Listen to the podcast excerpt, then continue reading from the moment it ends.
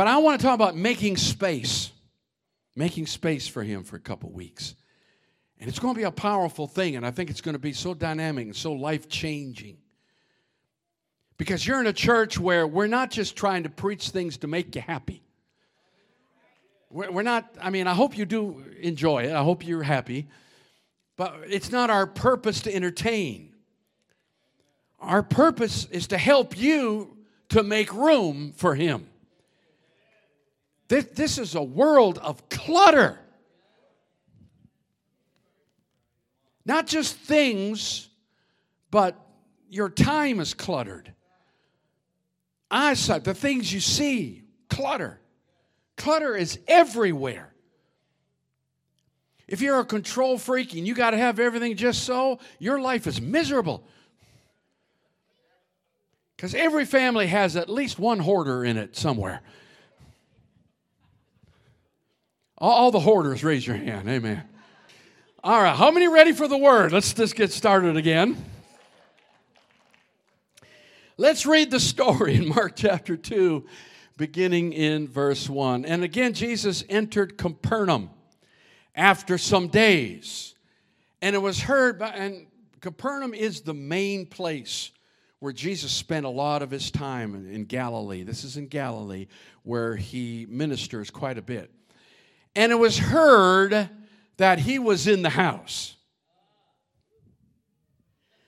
You want to get people to church? They need to hear that he's in the house. They, they can hear about all the great music and all the great programs and a very, very handsome pastor. They can hear. Why do you always laugh? We, we, we can, you know, they can hear about those things and they might come, but you know what really draws them is when they hear something supernatural is happening in the house. When he is in the, well, that's another sermon. Immediately, say immediately. When people hear he's in the house, it will always be followed by an immediately. Many gathered together so that there was no longer room to receive them, not even near the door. And he preached the word to them. Mm-hmm. Then they came to him bringing a paralytic who was carried by four men. And when they could not come near him because of the crowd, they uncovered the roof where he was. So when they had broken through, say, broken through, woo, they let down the bed on which the paralytic was lying. Can you imagine if it happened here, there? When Jesus saw their faith, come on. Stop it. Taking all the momentum away. Not, not, not, not the faith of the paralytic. Some, oh, since Donna's there, let me just go. There are times in your life where your faith is difficult. You're in the sick bed and you're having a hard time even concentrating. You can't, you might be out of it, but there might be someone else with faith. How many are glad that sometimes you got a friend who can pray? Amen. All right.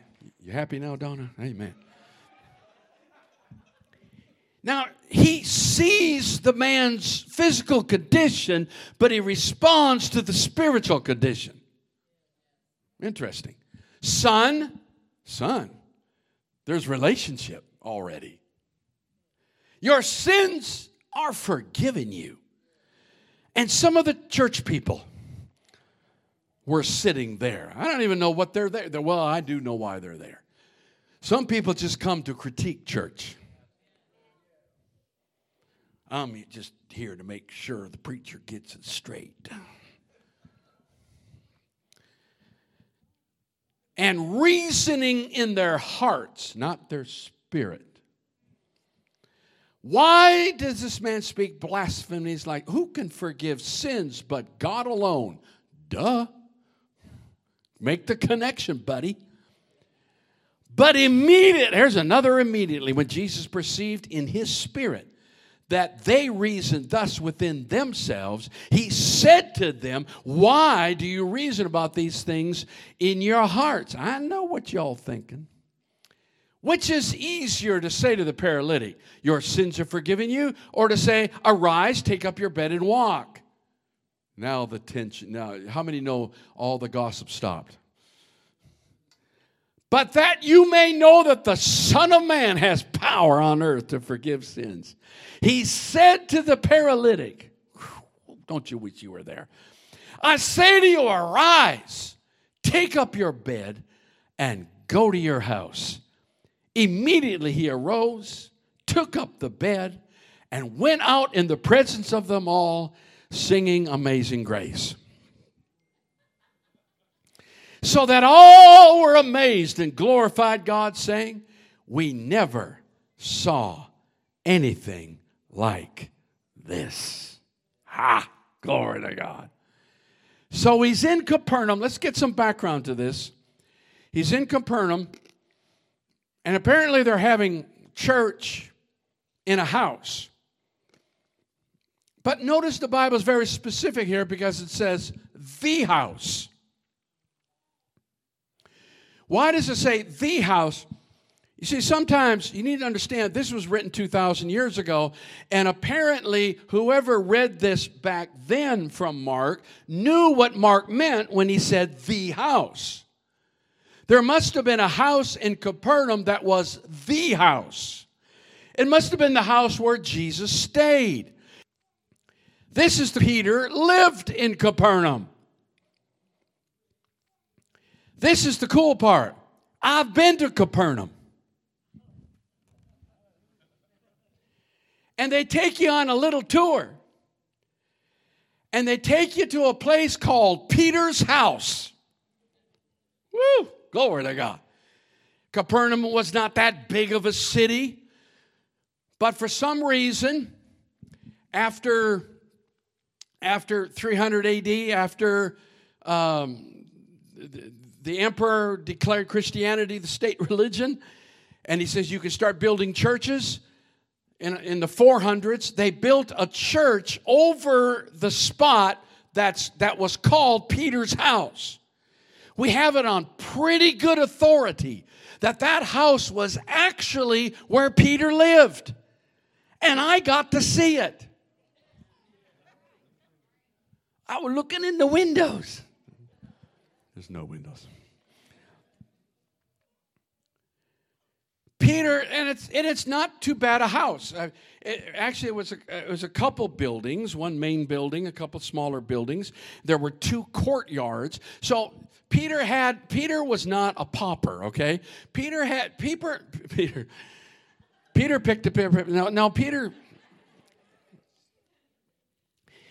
it, back in those days, there's not much of a middle class, if, if any at all. There's, there's slaves and servants and prisoners and shepherds. They're way down at the bottom. And then there's a, a small mercantile class, a merchant class. And Peter was one of those. He owned a business. He caught fish and sold them. It is not, it is not a, an elaborate house, but it's a house. a lot of them didn't have a house. And there were a couple courtyards there. So apparently, it was the kind of place where, you know, after Jesus uh, rose from the dead and, and ascended to heaven, people started meeting at Peter's house. Doesn't that make sense? It's Peter's house. He's in Capernaum and they began to meet there. And I believe, and many scholars believe, that this house where this paralytic was, was healed and saved was Peter's house. It makes sense. Jesus is staying there. He begins to preach. People come in. The courtyard is packed out. The house is packed out. You can't get in. I've seen pictures of it. I see, I've, I, I touched Peter's house. Glory to God. What an experience that must have been. One of probably, and, and then we see in, in, the 400s that they built a little church over it. So, so it may have been one of the first churches that they built. So we're, we're pretty sure that actually is Peter's house. And Jesus is there in Peter's house when they open up the roof and drop this guy through the roof. Wow. It's interesting that Capernaum means house of comfort. House of comfort. Here this man is. And, and as I thought about it, I said, Lord, how, how do you want me to preach this? You can preach at it, you can preach it from Jesus' point of view. Him seeing this man, uh, seeing the F. Field. What faith! That's the kind of faith we need. Amen. Amen. That's kind of my first point that, that there, there has, listen, if you want a move of God in your life, there must be a desire to clear out some clutter and make space for Him. Make space to get to Jesus. There's got to be a desire to make space. But you can also preach it from the crowd's point of view. They're all right, they're all pressing in, and apparently Jesus hadn't healed anyone yet. He's just teaching and preaching. And all of a sudden, people are saying, What is this falling on me? And they see this God coming down. You could preach it from the crowd's point of view. You can preach it from the Pharisees' point of view. That's a very negative message. You can preach at it uh, from their point of view and how this just conflicts with all their preconceived theology. You know, you know what? It really doesn't matter what, Graham, what grandma believed. You need to know what the Word says. You need to understand that traditions get built up over the years, and sometimes we confuse traditions and the acts of men and the beliefs of men for what's actually in the scriptures. We can preach from the paralytic's point of view, and he never speaks. we don't know what, you know, if he ever said anything we do know that he was not able to make space, as I mentioned earlier, that this is when I was supposed to say what Donna got me to say.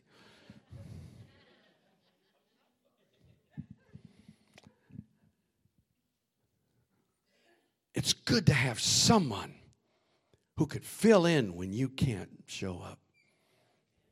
Wow. But I guess we need to preach this from the, the, the point of view of the four men who were absolutely determined I'm going to get him to Jesus.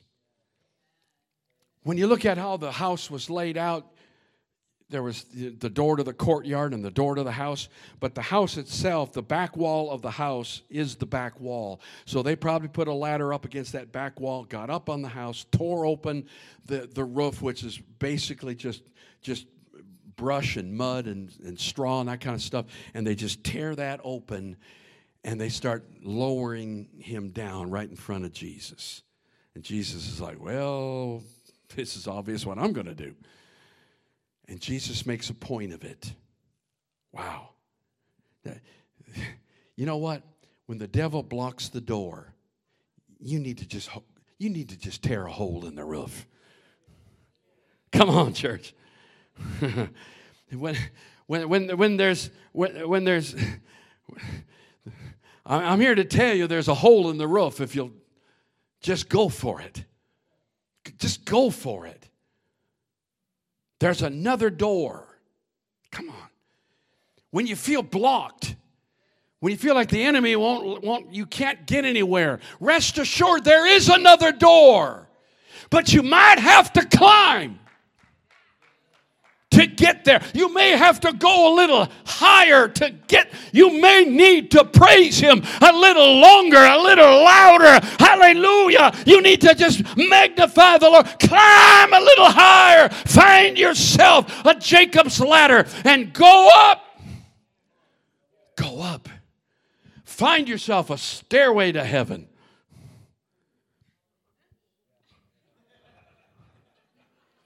I had to find a way. I knew it was coming up in a sermon somewhere. Point number two is this making space gets his attention. making space. I'm just now reminded of the, of the widow woman with the two little pennies. Said, Well, what space did she make? She cleaned out her pocketbook. She had two little pennies in her pocketbook, and she took that out and put it in there. It wasn't the thousand dollar bill that got us attention. It wasn't the hundred dollar bill. It wasn't the twenty dollar bill. It was the two pennies that got his attention. What gets God's attention is different than what gets pastor's attention, than what gets your attention. When you make space for him, you get his attention. And the third point, if y'all don't start amening me better, this message is going to end quickly. Number three, making space brings wholeness. He said, Your sins are. Now, this kind of blows my mind because he didn't ask for his sins. What's that about? Jesus forgives sins of people who don't ask? Explain that, preacher. Come back next week. And I'll bring you back the week after that. I'm not sure what that's all about, but how many know that's his choice? I don't know, but he must have seen something in his heart. I mean, who, oh, watch this. Who when you sin, who are you really offending? You're offending him. You're offending Jesus is the one offended. So why can't he forgive him even when he done asked to be forgiven? God, no, that's that's a powerful thought, church. I, I tell you, here, here, listen, you just sometimes you don't know the words. You don't know how to. I've had people up here at the altar. I said, Do you know how to pray? No, I, I don't know what to say. I don't know what to do. But Jesus saw a heart that got up out of the seat who says, I don't know how to do it. I don't know how to pray. I don't know how to phrase it. I don't know all the religious jargon, but I know I need a change, and I know a man who can. Must have seen his heart and said, Your sins forgiven. Oh, come on, church. I don't know about you, but that's the greater miracle anyway. It brings wholeness when you make space for Him. Wow. But it gets better. It doesn't just bring wholeness, it brings destiny and purpose into your life. Listen, there's one thing about Jesus He'll live in a stable if you give him the room. He'll live in a mess if you let him in.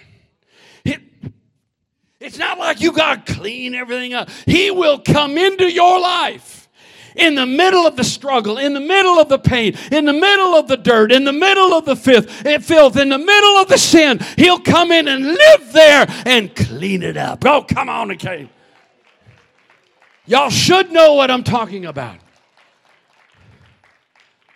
If you give Him, if you give Him room, He's willing, hmm, He's willing to stay anywhere if you give Him if you give him space.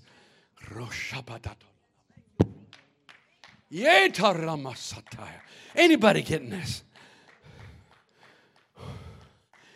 Jesus says something in the King James.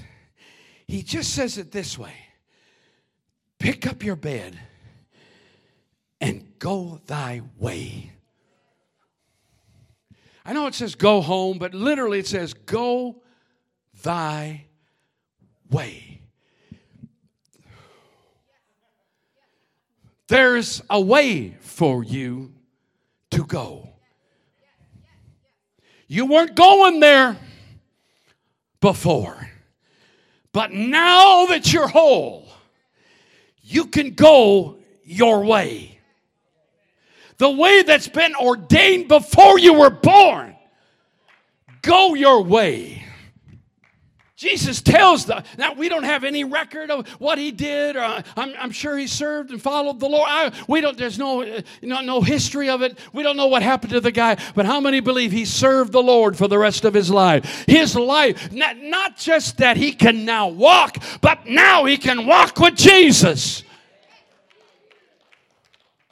Go thy way. Go that way. The steps of a good man are ordered by the Lord. Ordered. There is a way that seems right to a man, but the end of it is death. There is a way. There is a way. Go thy. How many different ways can I say it? Go thy way. And by the way, while you're going, take your bed with you. Y'all, y'all aren't getting this. Take, take, take. That spirit just jumped over there to, to William. ding, ding, ding, ding, ding, ding, ding.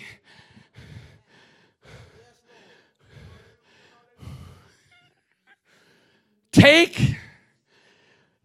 Wouldn't it? I don't know about you, but I'd be like, I ain't you? I ain't, I'm done with this. I'm done with this. I'm healed. I, I, I don't need to carry this around with me. I, I, am done. This, is, this was my vehicle, but now I, have I've gotten an upgrade. I got my legs. I, I, don't, I don't need this anymore. But Jesus says, take your bed with you. And why would he say that? Because he wants him to walk, yeah, but he wants him to walk with the evidence. Just walk with the evidence. Why are you walking around with that bed? Because that's what I used to lay on until Jesus touched me. Why you still got that bed? I believe he took it home. I believe he set it up in the bedroom and said, I'm still going to lay me down. So every morning when I get up, I'm reminded he healed me and made me whole. Woo!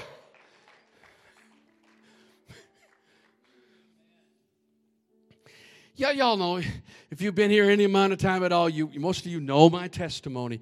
I don't mind talking about where I where I was saved out of. Right? It probably still bothers some of you. I see you locking up your stuff when I come visit. You don't have to worry about me. But listen, it's, it's been almost 50 years, I guess, since I've been saved. 48, 49 years? Glory will do the math. That's a long time. That's like five decades. You know, you're getting old when you think in terms of decades. What decade was that?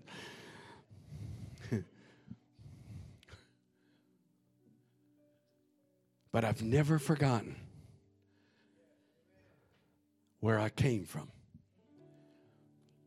There's a soft spot, spot in my heart for anyone still there, for young people on these, on these painkillers and drugs and oh, this horrible mess. Hundreds of thousands are dying from these fentanyl pills coming across the border. It's horrible. Nobody seems to care. Where's the compassion? I haven't forgotten that. I can still see a homeless man laying on the street. I can still find a way to identify. I was never homeless thanks to the United States Navy. But God only knows where I laid my head on the weekends, I tell you. I, I, I don't want to ever forget if it wasn't for Him, I'd still be on that cot.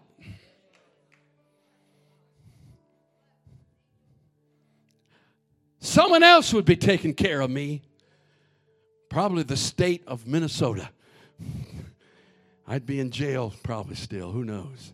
Back then, they didn't let you out without bail. I, eh, never mind. they locked your, they locked you up back then. Oh, Jesus. I don't ever want to forget my cot. You never get too big for that cot. Because if He hadn't healed me and brought me out, I'd still be laying in the. You see, without Jesus, you're pretty well paralyzed. You can't move in your destiny. You can't be who God made you to be. You're frustrated all your life. If you're not serving Jesus or if you haven't found any purpose in your life, you're paralyzed. And I say, be healed and pick up your cot and go your way. Oh, my Lord. Anybody feel the Lord in this? Anybody feel the Lord in this? Make some space. Make a hole in the roof. This is the new year.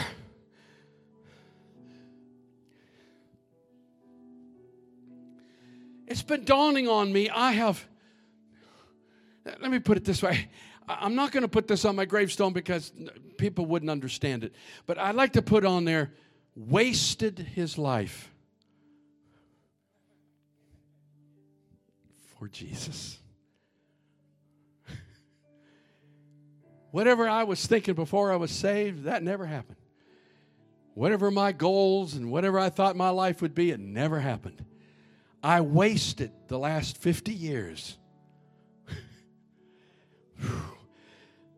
like Mary with that oil. That was her retirement. That was her life savings. Boom, pour it out.